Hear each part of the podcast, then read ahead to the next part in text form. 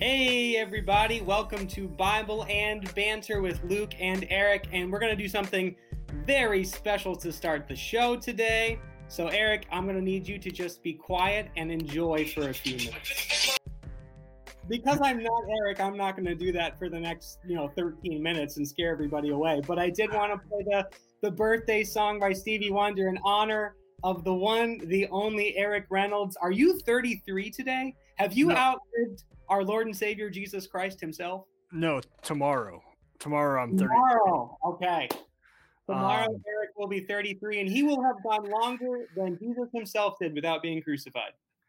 I will say this. I hate my birthday every single year. And my wife and I were talking about this yesterday. I think it was yesterday or the day before because I I like to go get on social media and engage with people because unlike other people, I actually think it's kind of effective in some ways to have productive conversation if you're not a rear end.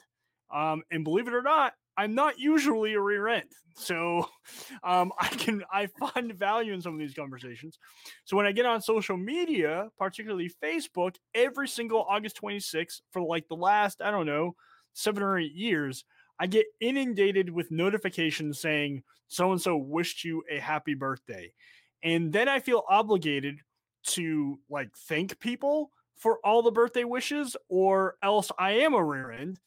So it just becomes really exhausting. So please, I have, I have to, I have to tell a story now. I have to tell a story. Okay, just related to what don't. Here's my one request.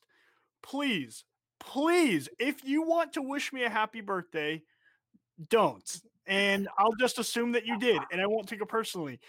It causes a great deal of anxiety on my part. Like, I'm not kidding. I see all these things, and I get, a- I need a vacation from my birthday every single year. So now I have to tell a story. Uh, my wife made the announcement of our pregnancy on Facebook. Wait, I didn't know that. Wait, what? You didn't Oh, even tell me? Oh, sorry. I Congratulations, man. oh, thank you. I, I didn't. Sorry, I didn't. I didn't tell you. You're right. Yeah. Now I feel now I'm kind of hurt. You didn't even say it. We've we were just recording for like the last hour, uh, a special for our banter club members, and you didn't even mention that that your wife's pregnant. Uh, I'm. I, I hate to hurt you more, but she actually announced it last week. wow. Anyways, so she puts out this Facebook announcement, and uh, tons of people. Anytime you make announce some, you know, make an announcement about a baby, everybody freaks out. Yeah. And then, Did you tell your parents beforehand? yes, yeah, we called we called family members before we. Okay, put it I'm just che- I'm just checking, just making sure. Uh-huh. And uh, why why would you think so little of me? I called I called family. You didn't call me. You call me about dumb stuff all the time. You're like, I, I told you, you are one of the few people on this earth that I will pick up my phone on the first ring. And whenever I see Luke Copeland, I think it's going to be something important. And you call me about dumb stuff all the time, and you don't call me about your wife being pregnant. So I probably shouldn't admit this on air, but well, you know, this I'm in it now. you you know that those classes I've been taking from Lou Going for you know like four or five months. For Greek, yeah. Yeah, yeah, that Greek class. My wife found out about it on Sunday. really? I I'm I'm I'm learning that communication, surprisingly, despite my career choice, is not my strong suit. So Eric and the and, and all the all the Bible banterites and my wife, if she's listening, doubtful, but if she is, I am going to work to be a better communicator in the future. Now let me finish my story. What's we were talking about a story? Yes. Oh, okay, The- go ahead. my wife made this announcement on Facebook. All these people liked it and commented. And there, I mean, there were over a hundred comments. And late last week, my wife goes, Why haven't you liked the comments? And I said, What do you mean? And I went and I looked, Eric, she liked every single comment on the thread. So you and her have something in common. Did she like it? Did she like it or did she heart it? Because I feel like if you only liked it, it's kind of like uh, I don't know. I don't feel good about that. You have to heart it. I think. there's something wrong with you people. All right. You know what I did, Eric? Nothing. I did nothing. I read the comments, I enjoyed them, and then I moved on with my day. So Yeah. I I can't help you. Um, Mike, I love Mike's comment. If he doesn't tell you he's leaving Facebook, why would he tell you about a pregnancy? Mike coming in hot. He is hundred percent correct. I should not be surprised. However, this isn't about me. This is about you and Lindsay and your family. Congratulations, man. I'm happy for you. Thank you. So how Thank you. I didn't, to, I didn't mean to steal your birthday thunder. I thought No, this was gonna be please, please do. My, I am the. You can ask my wife. I am the hardest person to buy a gift for, um, and to like celebrate. Like she was telling me on Sunday, she's like, "So what are we gonna do? What, do- what do you want to do for your birthday?" I'm like, "I don't." I've never really been big about celebrating my birthday. I think, and I think this is why, right?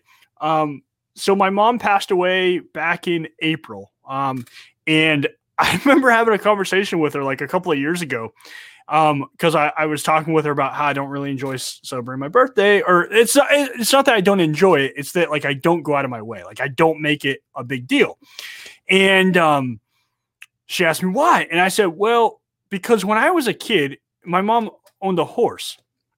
I said we always had a birthday party and i was the last one and i got the fewest amount of rides on the horse everybody else got to ride the horse more than I did. And I think that has stuck with me all these years. So, um, you know Well, what? I just don't need it. You know, I, I, I didn't know we were going to have a therapy session with Eric today, but I'm glad this is happening that we can deal with his birthday issues. Uh, Yep. Everyone else, Eric says, don't wish him happy birthday. I'm sorry, Eric. I'm going to wish you a happy birthday. Whatever anxiety it produces for you, and for everyone else in the chat, so that they don't feel they have to, I will wish Eric a happy birthday on behalf of all the Bible Band fans as well. Hey, you can wish me a happy birthday in person. That's fine. Um, just I don't want to have to respond to all the comments on Facebook. All right, all right. So no social media happy birthdays, but if I were to collect a, you know, get a bunch of a choir together and show up on your doorstep, that would be fine. No, I, would- I would be mortified. I would be mortified. I would feel so.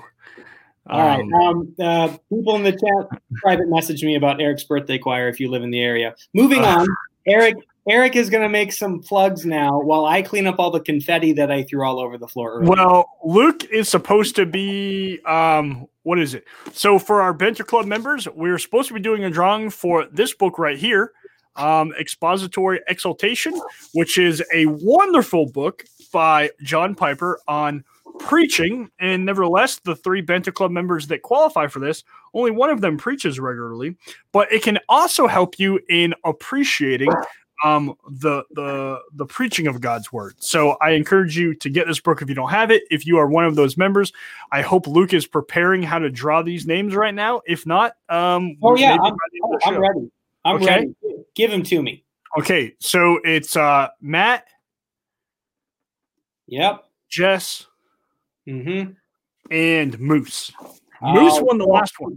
Good old moose. Okay. Yep. So um, Matt and Jess are married. So really, I mean, it's a for them, it's a big deal. Uh, What's you know, funny is Matt and Jess are married, and yet so far I'm pretty sure Moose has won everything. yes, yeah. Um, and I'm kind of pulling for Moose for this one too.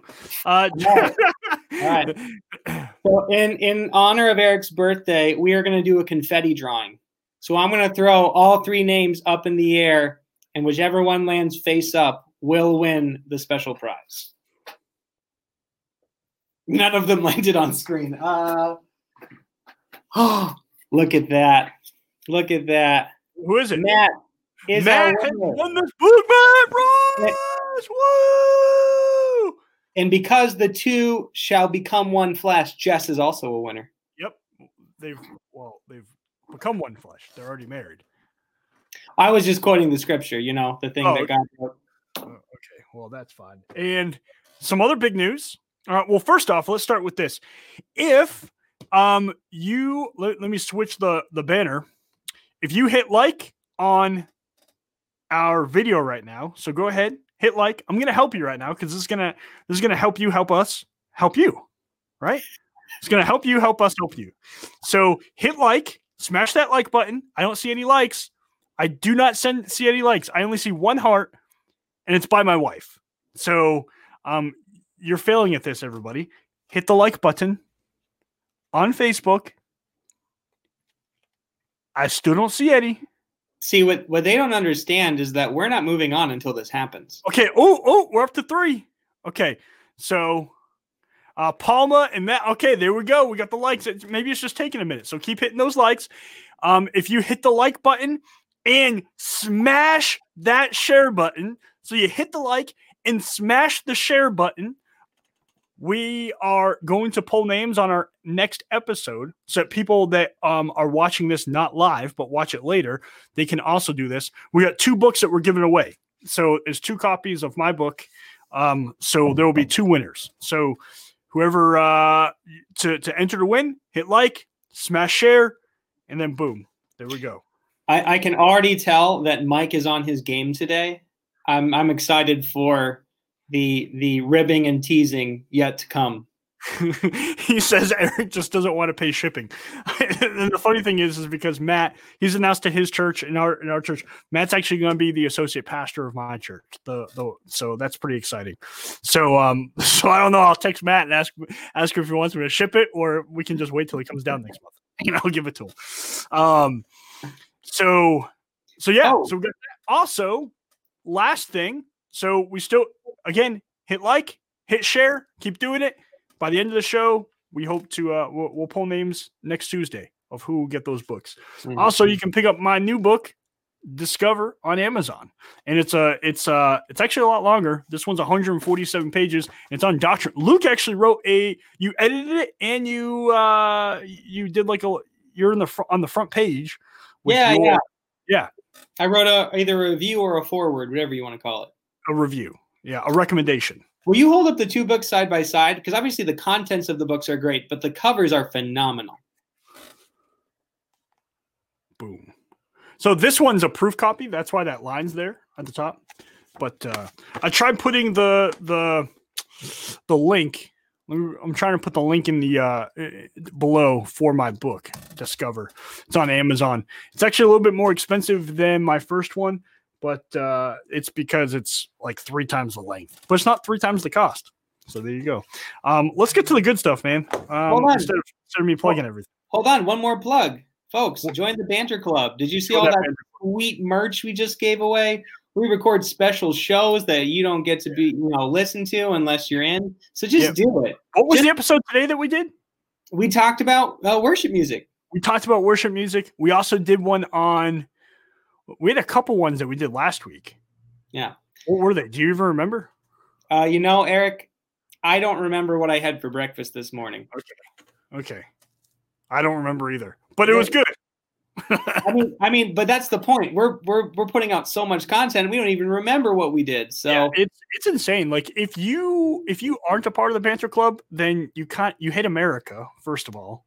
Um, and you have the weirdest way of of, of plugging things. You're the- I'm, I'm just kidding. You don't hate America. You, you just no. Look, look. In all seriousness, um, Eric pays for this streaming service. So so far, you guys are not old enough to use that excuse. Pama, I've been using that excuse since I was five. So I don't know how old I was supposed to be, but I, I've been using that excuse for a long time. But yeah, um, Eric actually uses uh, pays to use this service, and so right now, every dime that you give to us is going straight back into the show. So don't be shy about joining the Patreon club. Yeah, we appreciate you. We really do. Um, all right, let's get to it, man. Uh, there was an article. So last week we had a lot of fun starting off with a funny article. Um, that and so if you haven't watched last week's Tuesday show, I mean, we started off and throughout the show we kind of sprinkled these things in. The recommendations or or what would you call them tips on how a woman in 1958 could find a husband. And there were some interesting things in there. So my favorite carrying around a hat box. I the hat box that that's going to have to be a bible and banter t-shirt someday. That carry was, around the hat box. Yeah or just get a hat box with our faces on that would definitely bring the man coming. Oh, oh yeah, no. Any, if any, and if any of you in the comment section would like to recommend any Hatbox T-shirt graphic designs, uh, I'm happy to see them.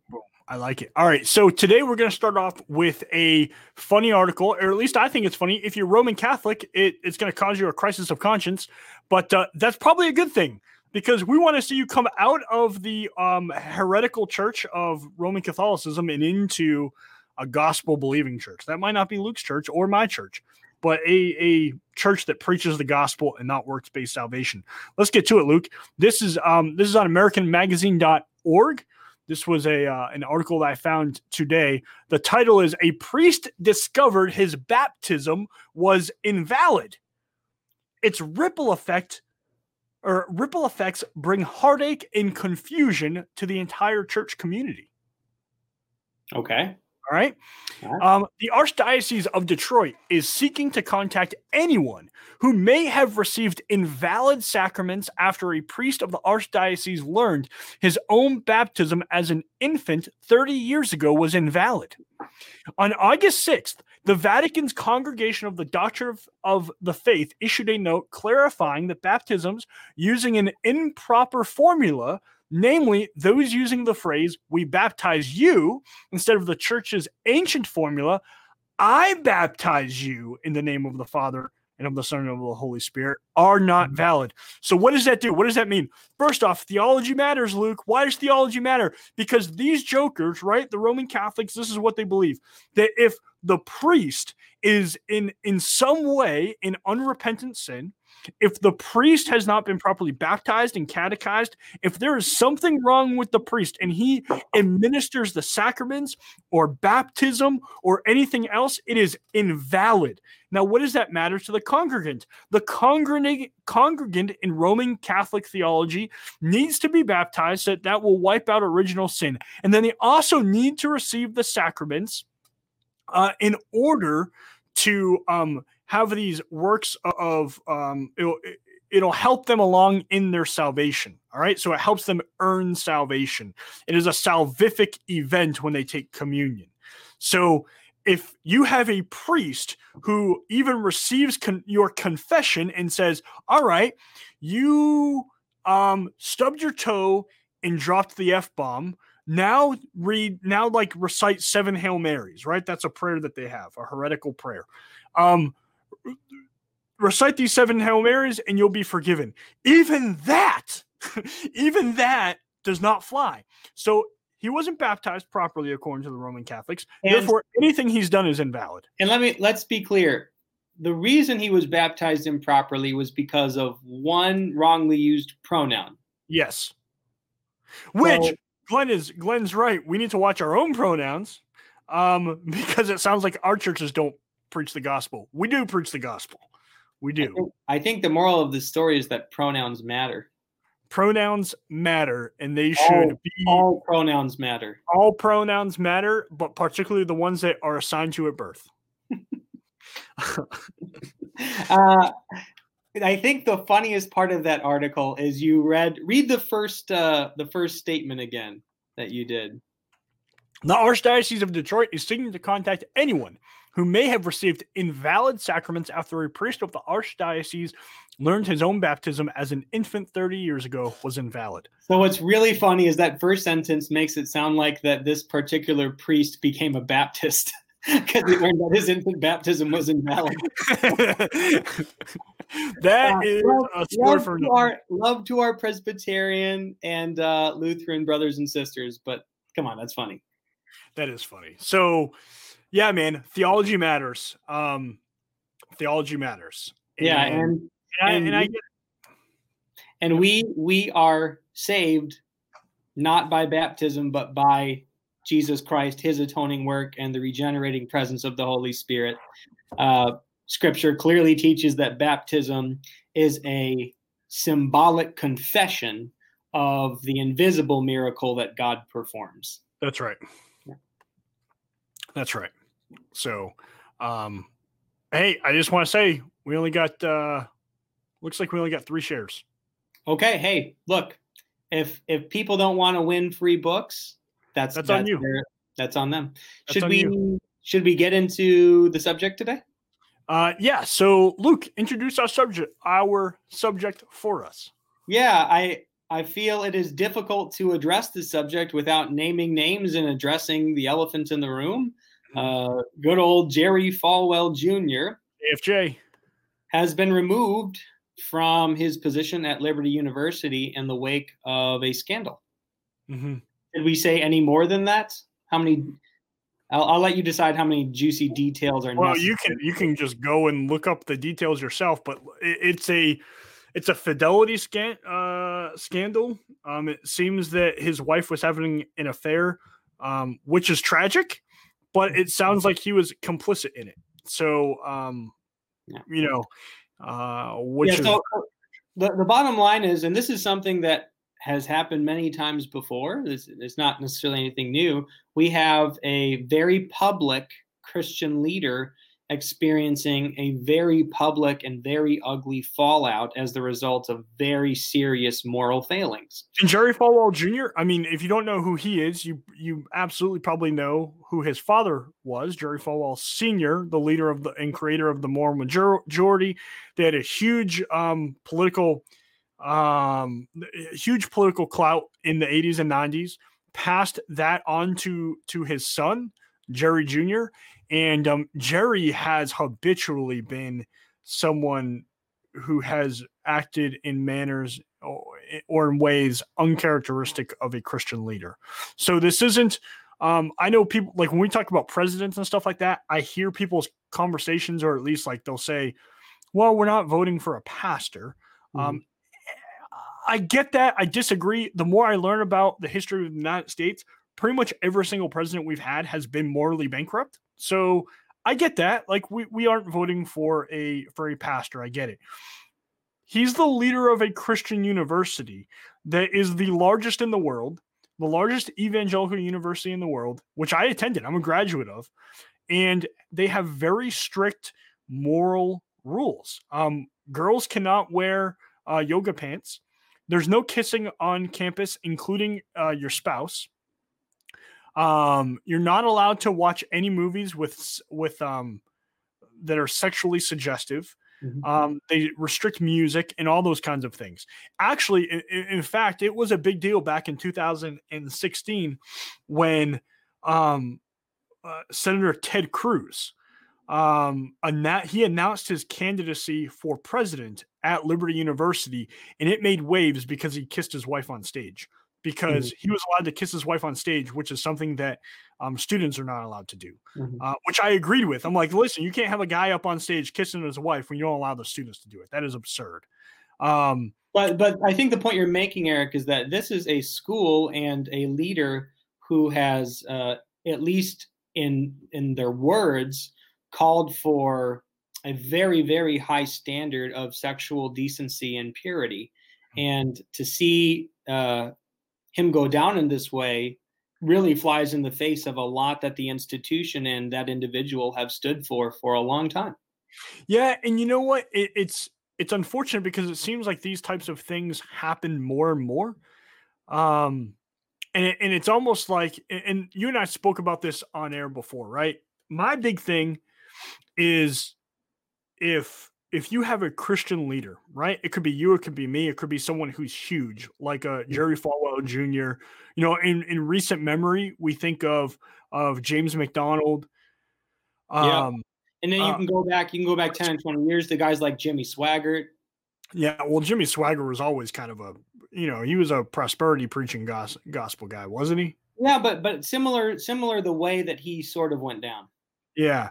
So in uh there was in fact it's funny i think the guy's name was jim Bakker, b-a-k-k-e-r mm-hmm. who um who essentially resigned from his ministry handed over to jerry falwell senior so jerry Jer- jerry junior's dad and jerry senior said that this guy was essentially like a snake this guy was terrible he did he did he was the worst thing in christianity possible and I mean, it kind of pales in comparison to what what his son has done, and I don't mm-hmm. take pleasure in saying that. I, it mourns me because it besmirches the name of Christ. It gets in the way of sharing the gospel. It makes Liberty University um, look terrible.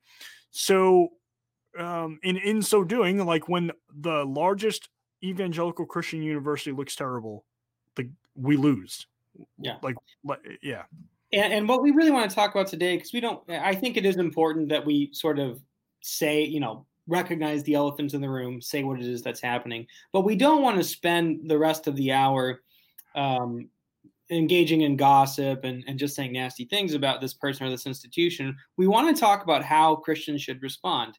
Now, mm. Bickford's point, I think, is fair that this stuff isn't necessarily happening more because I think we can see in a lot of the, the writings of Paul that these kinds of uh, moral failings were present in the church from the very beginning of the church.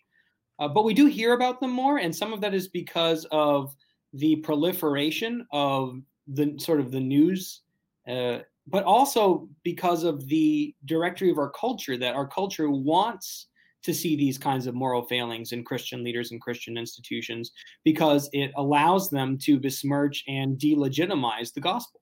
Mm-hmm. It does. So I think. So let's first talk about. Um, I want to talk about repentance and restoration.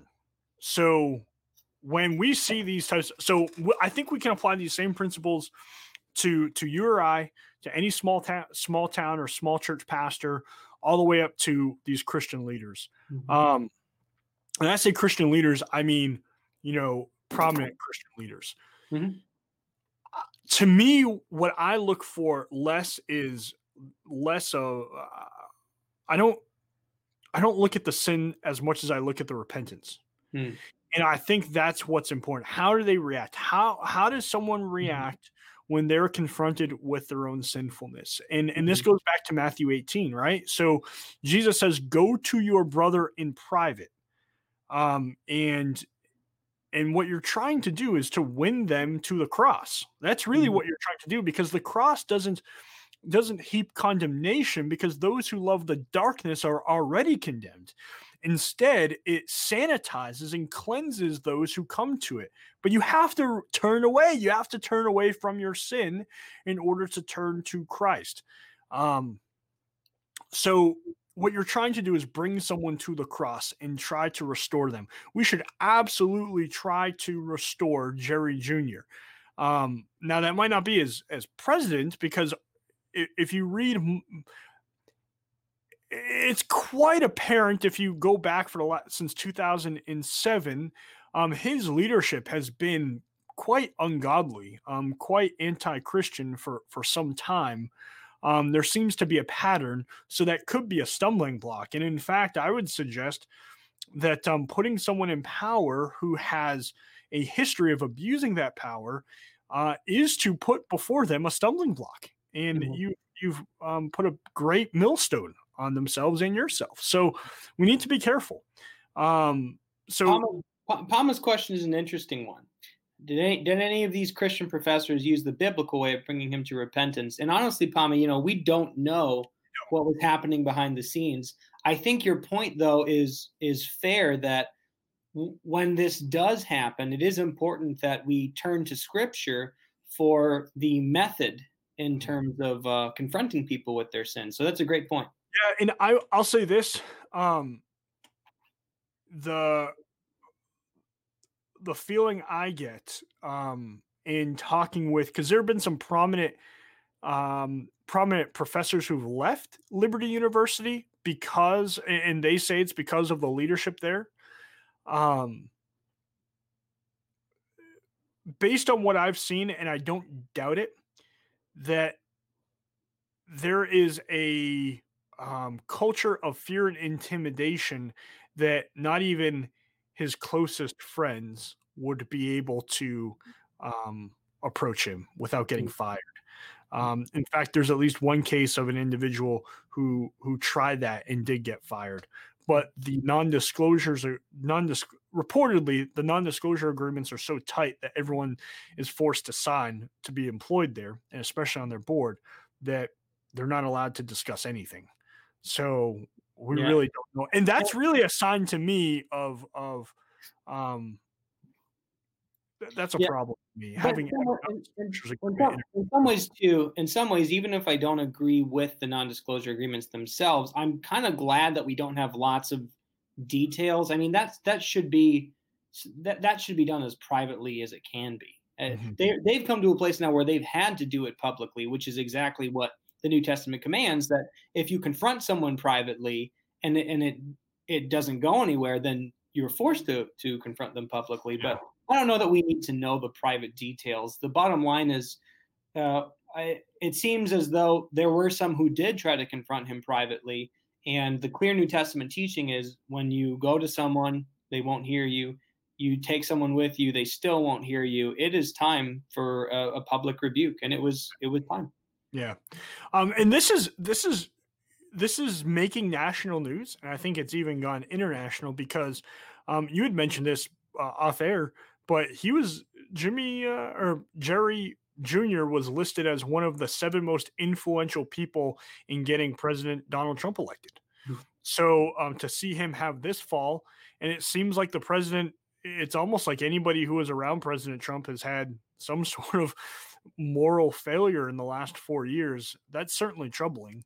Mm-hmm. Um, I think for the whole country and us as Christians to look at this was a guy who was prominent. It'd be like Franklin Graham having the same type of issue. Mm-hmm. You know, I think I think many of us would be greatly troubled um, if if Franklin Graham had these accusations um, and there were evidence. I mean, we're not talking about accusations with no evidence. I mean, there's pictures and text messages and all sorts of stuff here. So we're not. Yeah, and, and that's that's important too because the New Testament makes it clear. And I, obviously, this is not this is not a position in a church, and so I don't think you can apply New Testament standards rigidly, but I think there are some principles that still stand. Uh, one of the things the New Testament teaches is you you don't even consider charges against an elder or a leader without um, multiple mm-hmm. eyewitnesses. Yeah, and and that's important. And I think so. And that's one of the problems with the uh, seminaries and Bible colleges that aren't tied to denominations or local churches is that they aren't tied to the local church. So who who has the ultimate authority. So the way that Liberty was set up is that the president had ultimate authority, um, and like just to give you any any good university, any good school is going to have tenured professors, and tenured professors have a tremendous amount of clout in the direction of the school. Mm-hmm. Um, there are no tenured professors outside of the law school, and the only reason they're tenured is because they legally had to. Um, based on the nature of their. So, you know, it's troubling. It's a good school. Um, you know, I I felt like my education was great. Um, you know, they're they're Arminian and dispensationalists, so many of our listeners might appreciate them. Um, you know, who are who are dispensationalist or, or and or Arminian. Um, but it was their it was them prodding me that actually pushed me towards Calvinism. So I appreciate that school dearly. Um, yeah, no, it's not. It's not as though the why shouldn't you apply NT principles that are no that's a great point matt yeah because they even if they're not a church they are a christian institution they claim to be a gospel institution so i, I think that's a good point um, bickford's question is really interesting mm-hmm. read that uh, do you see a boundary where even with repentance a professing christian who repeatedly sins cannot return to leadership this is this is a we gotta we gotta be careful here because um, we sin in all sorts of ways. Um, sometimes we can even sin without knowing it, right? I think one of the great um, graces of God that we have is that He gives us a lifetime in which He reveals either by the witness of other people or by the witness of His Word, maybe both, through the Holy Spirit to reveal to us our own sinfulness. So, um, you and I were actually talking about this off mm-hmm. air about music um, or not off air. It was in the it was in the Banter Club episode. How like my music has changed in the last ten or fifteen years because I felt uncomfortable with certain things, and that could be the the Holy Spirit prodding me, and that that was a sinful. Um, you know, there was some sin involved or involved with that. So, mm-hmm. Um, what I would say to to Bickford's question is that it's repeat uh, repetition of the same sin over and over again and a lack of repentance. Um, I think I think what we're called to is progress. We've already been given the perfection of Christ and we're growing into that perfection.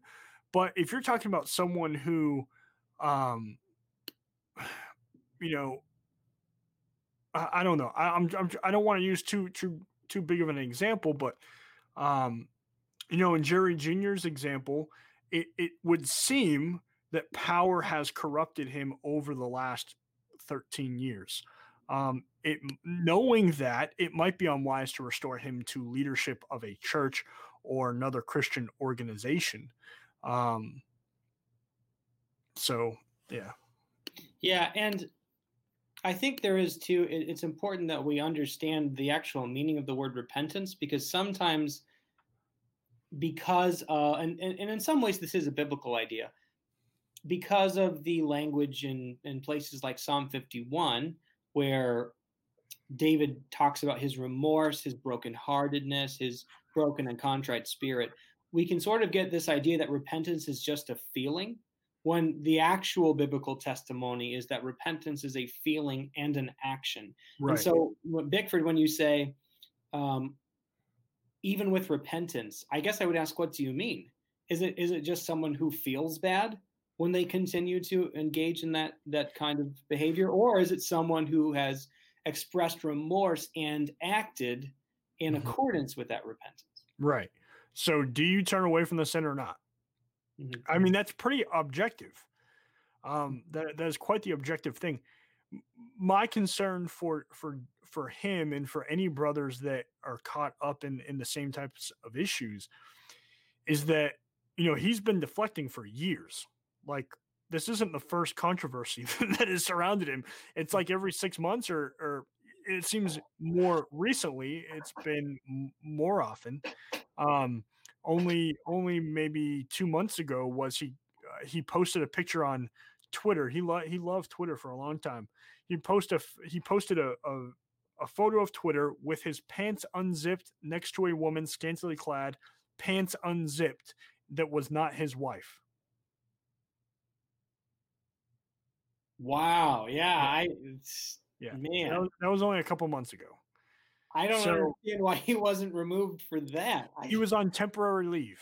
He was on temporary leave, oh, okay. and then and then this stuff came out. So, um, you, you know, there's usually a pattern. You can mm-hmm. usually see these things before it all comes to a head. Yeah. Um, so so let's talk about how can we get how can we prevent some of these things, Luke? How can yeah. like, so so um because again That's- here's my encouragement for you like if you're if you're upset about jerry and i am like i've wanted him to resign for a few years now um, in fact i started seminary there after my bachelor's and withdrew from seminary because of some things he said in the media that i did not feel comfortable being associated with the university anymore mm-hmm. now that he's resigned um, i could see myself going back there at some point but um, i want to encourage you as i am pray for Jerry. Pray for um, sincere repentance, not just a not just a feeling sorry because he caught, but a but a sincere understanding that he has sinned against a holy and perfect God, the same one in whom he claims he's saved by, but his actions have have have gone a different direction. Um, pray that the Lord works in his heart. Pray for um, his salvation if his, if he isn't already saved, and that his testimony will show the glory of God in the midst of it. Yeah. And and look, I I don't think the question is whether or not we fall mm-hmm. as he has. The question is will we fall well? Mm-hmm. Um Nathaniel asks, Come on. Are, are there are there sins committed by a professing Christian that permanently disqualify that person from church leadership? I, I don't I don't think so. I think we'd probably have to take it case by case. I don't necessarily want to speak generalities in that. You know, um, you yeah. know, you know, an example here. Here's an example of Driscoll, right? So Driscoll, um, you know, you, was was known to be a tyrant. Um, he was a tyrant as a leader of his church. Just um, and then less than a year after, essentially, I don't know if he got fired or resigned, and the church just got just blew up, man. Mm-hmm. Um, he planted another church in Arizona. Mm-hmm. Um, a year sounds kind of short. Um, you know, if you know like this power that you had, like all this authority went to your head and you became a tyrant, I'd be a little bit more slow to get back into church leadership. But that's just, I'm not saying it would permanently exclude him from it, but it is something that he would need safeguards. So yeah. let's get into the safeguards because I think that's incredibly important. And I like what Nathaniel says, and I actually have this up in my Bible and on my screen. Um, I want to read First Timothy three one through um, three. Cool. before, before you read it, let me say one more thing to Bickford's comment because mm-hmm. I think this is an important example. Um, I think it's safe to say that Peter was a professing Christian before the crucifixion of Jesus. Some people might disagree with that. I, I think his confession of who Christ was, um, I, I think it shows that he he was a you could call him a professing Christian, even though maybe you say there wasn't such a thing at that time. I think he was. If he was, he denied Jesus three times and within a few weeks was restored. I'm not saying that that should be the norm. I'm saying if that sin can be forgiven and he can be restored to leadership, I would not put anyone beyond uh, the not just the grace of God, but the grace of the church. Which is not to say that we should be careless or quick or eager to restore such people, but um, I think if that sin can, someone who engaged in that sin can be restored to the position that he, that Jesus restored him to, then I, I can't think of anything that we we could say um, automatically permanently disqualifies you unless of course it's the kind of thing that you're going to go to jail for um, but even then if if a, if a christian commits that kind of a sin or crime ends up in prison has the opportunity to lead a church there even then the the the grace of god i think goes uh further and deeper than than we sometimes give it credit for so i would answer his question if there is one, I can't I can't think of it. Yeah. All right. Well, let's get into what the character qualifications of a of an elder are. And I think, at least in my view, when you're talking about a seminary professor, or uh, when you're talking about seminary professor, when you're talking about working in a place that's training Christian leaders, I think you should apply the same qualifications as an elder. Mm-hmm. Um, so so let's just get to it. First Timothy three. We're not going to get into Titus. We're just going to get into First Timothy three, um, and then I'll do the shorthand version of the list that I have out of what this means. So first or uh, First Timothy three verses one through three. The saying is trustworthy. If anyone aspires to the office of overseer, now this is important for us. I'm sorry, I, this is just how I read scripture. It is important for us to understand that you can aspire and should uh, someone who is going to be an elder should aspire for to that position. It's not something that everybody should aspire to, but it is a good thing to aspire to that office. However, we need to be careful because oftentimes that isn't a godly aspiration for some folks, and that might be the case with some. So he desires a noble task. It's a noble task to be an overseer. Therefore, an overseer must be above reproach, the husband of one wife sober minded, self controlled, respectable, hospitable, able to teach, not a drunkard, not violent, but gentle, not quarrelsome, not a lover of money. Um, so looking at because uh, I get this on a on a Google Doc of stuff for for something else. I listed out the qualifications of an elder, but I took up excuse me a couple of them because this isn't what for an elder position. But above reproach that means um like if someone uh someone's going to come to you to do at, do something unethical like there's no question that you're not going to do it you're above reproach there there there's no way that your ethical meter will be moved one way or the other and people recognize that you are a stand up and ethical person monogamous and faithful to your spouse um, that is important. So a lot of people look at that first part in First Timothy three and wonder if that is something about divorce. Um, you can have that question, or you can answer that question a couple of different ways. I take it to mean a monogamous relationship. I think that's what the original language, and when I talk to smart people, that's what they suggest as well a monogamous and faithful spouse. Sober minded, self controlled. Um, that means you don't fly off the handle easily. Um, that means you're in control of your emotions. You're free from addiction. You're respectable, hospitable, cool tempered, gentle, not quarrelsome. That means you're not going out and trying to find a fight all the time. Uh, generous, upright, and holy. Hmm. Um, that's that's the scripture, man. I mean, that's what we should be looking for uh, in our Christian leaders. Um, you know, when we start applying that in, because people ask this because we're in the midst of an election, do we apply those same things to to presidents or senators and you know our elected officials? Um, I would love to. I'm a bit more. I'm a bit skeptical. Yeah, it, Um, it, it kind know- of it seems impossible at this point. I mean, when I I, I know I don't want to I don't want to say too much here, but I would be willing to say that in my lifetime, it has always been the choice between the lesser of two evils. And I, I don't know that you. I mean, when I was a big fan of. I was I was a big fan of W. I, I know you, you and I disagree a little bit on W, but let's even say he's the exception. So, eight out of thirty years. I mean, that's still the the you would say the majority of the time we were picking between the lesser of two evils. Yeah, I I, I don't know that you can apply. There is a biblical um there there is a biblical argument for applying these standards to leaders because of what we see about which leaders of Israel were the good ones and the the character that they displayed. But if you're choosing between Joe Dirt and Joe Dirtier, I just don't know if you can apply these standards. Yeah, it, and I'm with you. Like uh, to me, the most important characteristic or or the most important factor in a leader in any organization is character. Um, and I think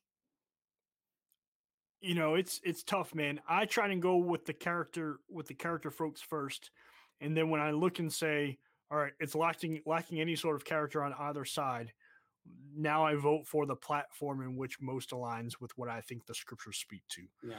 Um, But but of course, what what we're discussing today, we don't want to get too off track, is about those upon whom we can apply these standards. And there there's something else I want to make sure we get to, Eric. I appreciate you walking through those standards, but I think those standards, knowing them, having them, are powerless if you don't have real accountability within your leadership. and that's what we that's what we need to focus on. So um how do we how do we do that man how do we institute accountability because i think a lot of churches even a lot of ac churches um, they kind of look at the pastor as a lone ranger Mhm. Um, and then there are people that are like sit under the pastor. They might advise the pastor, but he kind of does a lot of a lot of the work, and Yeah. they rely on him. They expect him to be all of those things. Um, and let's face it, like we might have all of those things as part of our, of our character, but we might have greater strengths and weaknesses in some of those things. So, um, so yeah, I what does accountability look like? I personally, I'll- I'm just going to share my experience because I have been very, very blessed in this regard.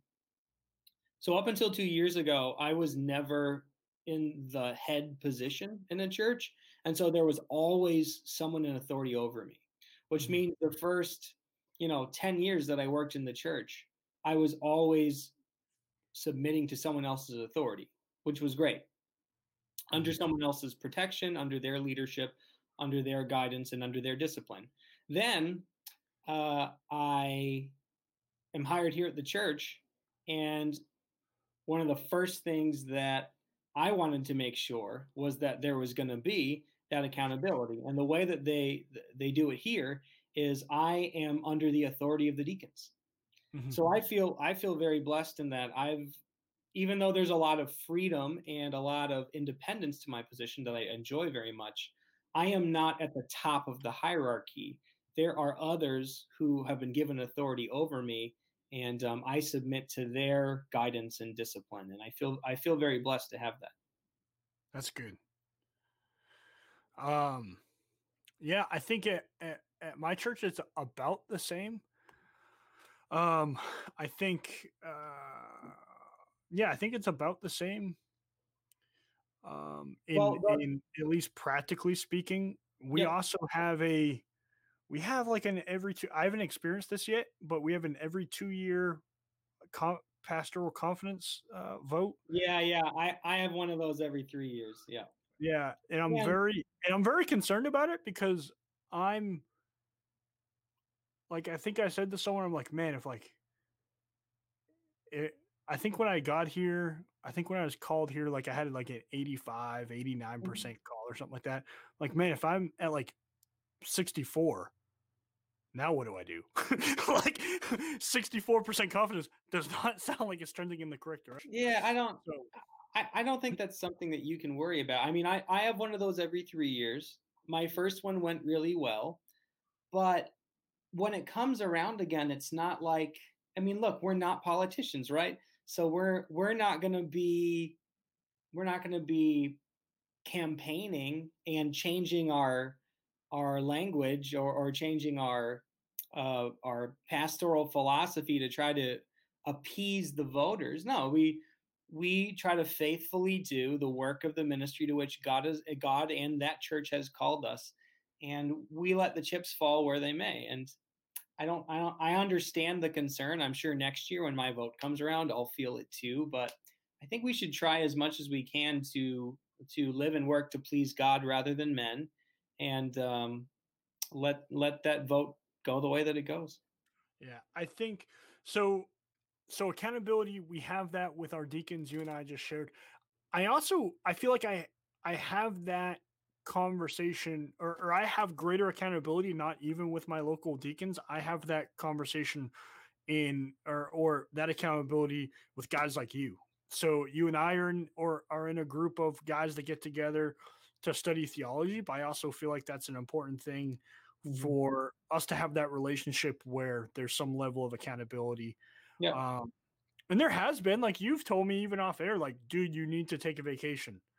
Um, you need to take a vacation. Mm-hmm. So I hope I, I hope I, I, can take one soon once we get well, into this. So well, you, you, you bring up something important though, because this is something else that you and I have that sometimes I think we take for granted. Because there are a lot of pastors who don't have this. You and I also have the accountability of fellow pastors. We have right. such relationships with these other guys who are are doing the same thing that we're doing and who can come alongside us and encourage us, but will also you know, call us out on our nonsense. And yeah. I'll, I'll tell you, there are a lot of pastors, a lot of them who do not have that. They don't yeah. have it. And you need that. Like, so if you're, if you're watching your pastor doesn't have other pastor friends, um, what you want, you want them to parent trap them? Like make them, I don't know. But here's the thing, like, I think they know they don't have other pastor friends. So like um so you know you don't want to inundate them with like a new task of oh you got to go make friends because that's really uncomfortable that's like kindergarten go make friends honey but um you know they need that they need that because they're going to hold each other accountable um now that doesn't always work out because i think that um that was the case with driscoll and macdonald they supposedly had other pastors that were supposed to hold them accountable and they did not um so you have there has to be a level of transparency right? Yeah. Or transparency. And I feel like you and I have that level of transparency. I have that with Bickford and a couple of other guys that I feel like I can just be um, totally, you know, uh, open with. Mm-hmm. And, and um, that's that's crucial. It's critical for us to have so we don't fall into to a, a trap. Because I don't think whether it's Driscoll, MacDonald, Falwell Jr., or anybody else, yeah, they didn't get there overnight. It was yeah. a long. It was, what is it? Uh, Peterson talks about um, the Christian life or sanctification is a long walk in the same direction. Um, well, that's the same thing with sin. It's a long walk in a, a for a long period of time or in the same direction towards unholiness and ungodliness. Yeah, and I really appreciate you bringing up the fact that most of the time this doesn't happen all at once because this is where Look, I've been in churches that had an unhealthy con- culture of conflict in that it was all they did, right? Everyone spoke their mind all the time, anytime they had an opinion, and it was mm-hmm. awful. There is also such a thing as an unhealthy uh, uh, culture of conflict where you never do conflict. Right. Where you never uh, uh call people uh, uh, confront them with their sin. It, it made me think of Galatians chapter 6. Brothers and sisters, if someone is caught in a sin, you who live by the Spirit should restore that person gently, but watch yourselves, or you also may be tempted. Uh, carry each other's burdens, and in this way you will fulfill the law of Christ. And I'm I don't know what was going on behind the scenes with some of the, the leaders that we've mentioned today. So I, I'm not gonna judge that situation. I think if I if I were sort of part of that, the inner circle with that person and the aftermath of these fallouts, I would want to ask, did anyone come to you before it got this bad? did anyone confront you before you got this deep?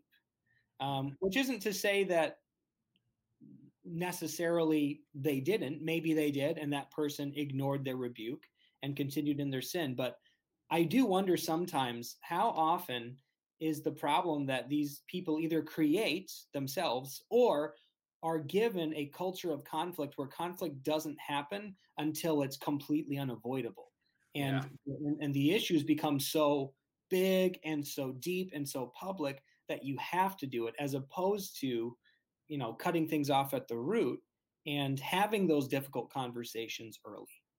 Yeah. Yeah man. I'm with it i don't have i don't have too much more to say are we going to finish before the hour today uh looks like it uh, looks like it i thought that was good is there anything else we need to do before the show's over can we do it in four minutes this would be revolutionary for bible and banter uh, well, hey, you can go. I dropped the link before. You can go get my new book. Discover. This is a. Uh, I'm telling you. Luke. what were your thoughts about this book? Is that the one that I edited? Yeah. I haven't read the the fully edited version yet, so I, I need to read it, and then I'll let you know. How did you not read the fully edited version? And you gave me this is what you said about my book. If there is such a thing as reformed theology for dummies, this is it. and then you said some other stuff. Well, you should read um, the other stuff. Okay. Um, yeah, come on. Come with on. skill, with skill and brevity, Eric lays out the essential truths of the Christian faith and asks the questions that will bury those truths deep in your heart and mind. Theology doesn't have to be intimidating, not should it ever, nor should it ever be shallow or oversimplified. Because if it was, me, Reverend Luke Copeland, would never be able to understand it. Yep. That's it. And and if that's what I thought of the rough draft, imagine how good the final draft is. uh, so um, yeah, hey, we uh, I, I won't say that I enjoyed today's con- um, discussion because I, I hate talking about this kind of stuff. Mm-hmm. I think I think our sin is deeply theological. What we believe about God and ourselves influences how we approach our sin and mm-hmm. and how we how we react when confronted with it. Yeah. If if we think that we can earn our salvation in some kind of way when we are presented with our sin, um, we might be quick to dismiss it or try to bury it because we think that maybe the other accomplishments can outweigh the sin that we've done in this earth. There is nothing you can do here on earth that will mm-hmm. outweigh your sinfulness and what you have done to God. Understand that. Yeah. Except and, for the work of Christ in saving you by his grace and his mercy. He has mm-hmm. cleansed you. Um, First John says that um, those who love darkness hate the light, and that when there is darkness in the light, that we have rejected, we've rejected Christ. So, um, you know, it's one thing. I don't think God expects us as as some denominations teach that we should be perfectly holy in all things. Mm-hmm. Yeah. But we should hate the darkness. And when we find ourselves there accidentally, when we wander off the narrow path, I mean, read the Pilgrim's Progress, and you see yeah. Christian um, going off the path, and then and then having someone God sends him a, a messenger or sends him a person to help bring him back on that narrow path.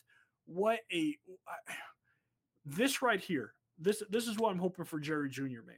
And this is what I'm hoping for you, for me, for MacDonald, for for um, Driscoll, anybody who is caught in sin, anybody, that God, by His grace and His mercy, sends you someone to help reveal to you your sin and call you to repentance and to the cross.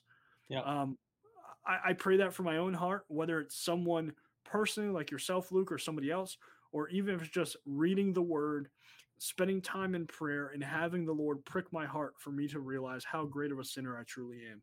But how great is our God, who in the midst of our sinfulness, while we still hated him, he loved us and saved us by the blessed work of his Son. Amen. Let me say one more thing. The mark of a qualified Christian leader is not perfect obedience to God, which only Christ could have ever achieved. It is willingness to receive correction. Mm, that's good.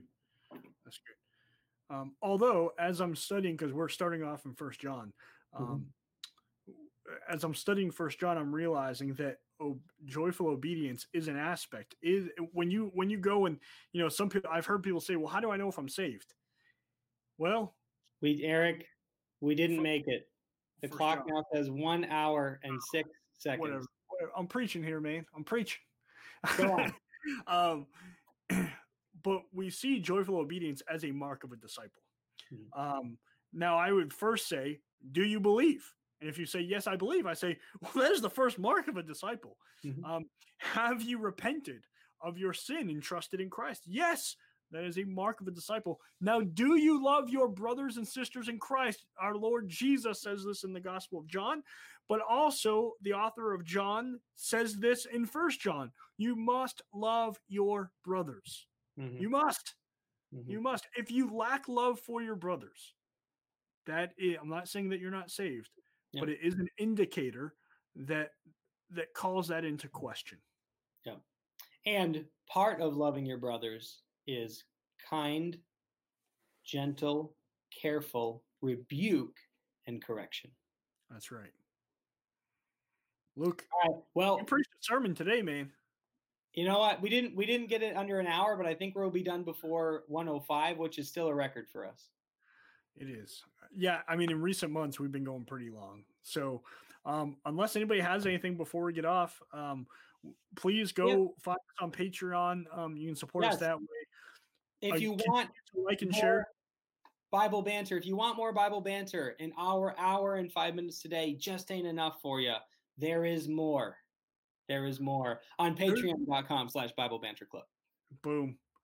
Um, so, hey, we appreciate everybody for watching.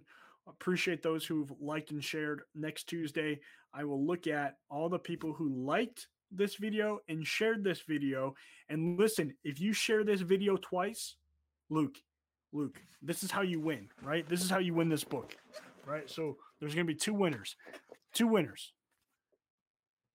If you share this book or if you share this video more than once, you will be entered for each time you share this video. So, like, if there's a hundred shares and it's 99 of them are the same person, guess how many times they get entered in? 99. I mean, you. I think we all know what Jesus said about the 99. So, who's um, going to be that one? Yeah, there was a song about that, wasn't there? Didn't Keith Green write it? Oh man, we never we didn't talk about Keith Green today in our worship music episode. Oh, I don't know who Keith Green is. Oh no, I was, talking, I was, talking, I was talking, about the, the heretical song. Um, um, what is it called? Uh, Twisted Love, Reckless Love. No. Sounds that song's pretty twisted. That that is not Keith Green. You and I are talking after the episode, young man. I'm going to tell you who Keith Green is. I can't okay. believe it. Okay. Yeah. All right. All right, if you want to learn more about our views on music, you can go subscribe to the Banter Club. Thank so, you, everybody. We yeah, always love sure. you and your comments and your questions and your participating. Nathaniel, thank you so much for your didactic teaching today, teaching through questions. Sounds a lot like Jesus. Boom. You know what? He does sound a lot like Jesus. Robert Mayer, who's also one of my professors in seminary. He's probably going to flunk me now because I don't know who Keith. Yeah, you you you need to get off the stream. You just admitted you don't know who Keith Green is. There's some there are bad things coming your way. Sorry, man. Uh, Dr. Mayer, thank you for joining us. Thank you, everybody else. God bless you. Take care. Pray for JFJ and for repentance in faith. God bless you.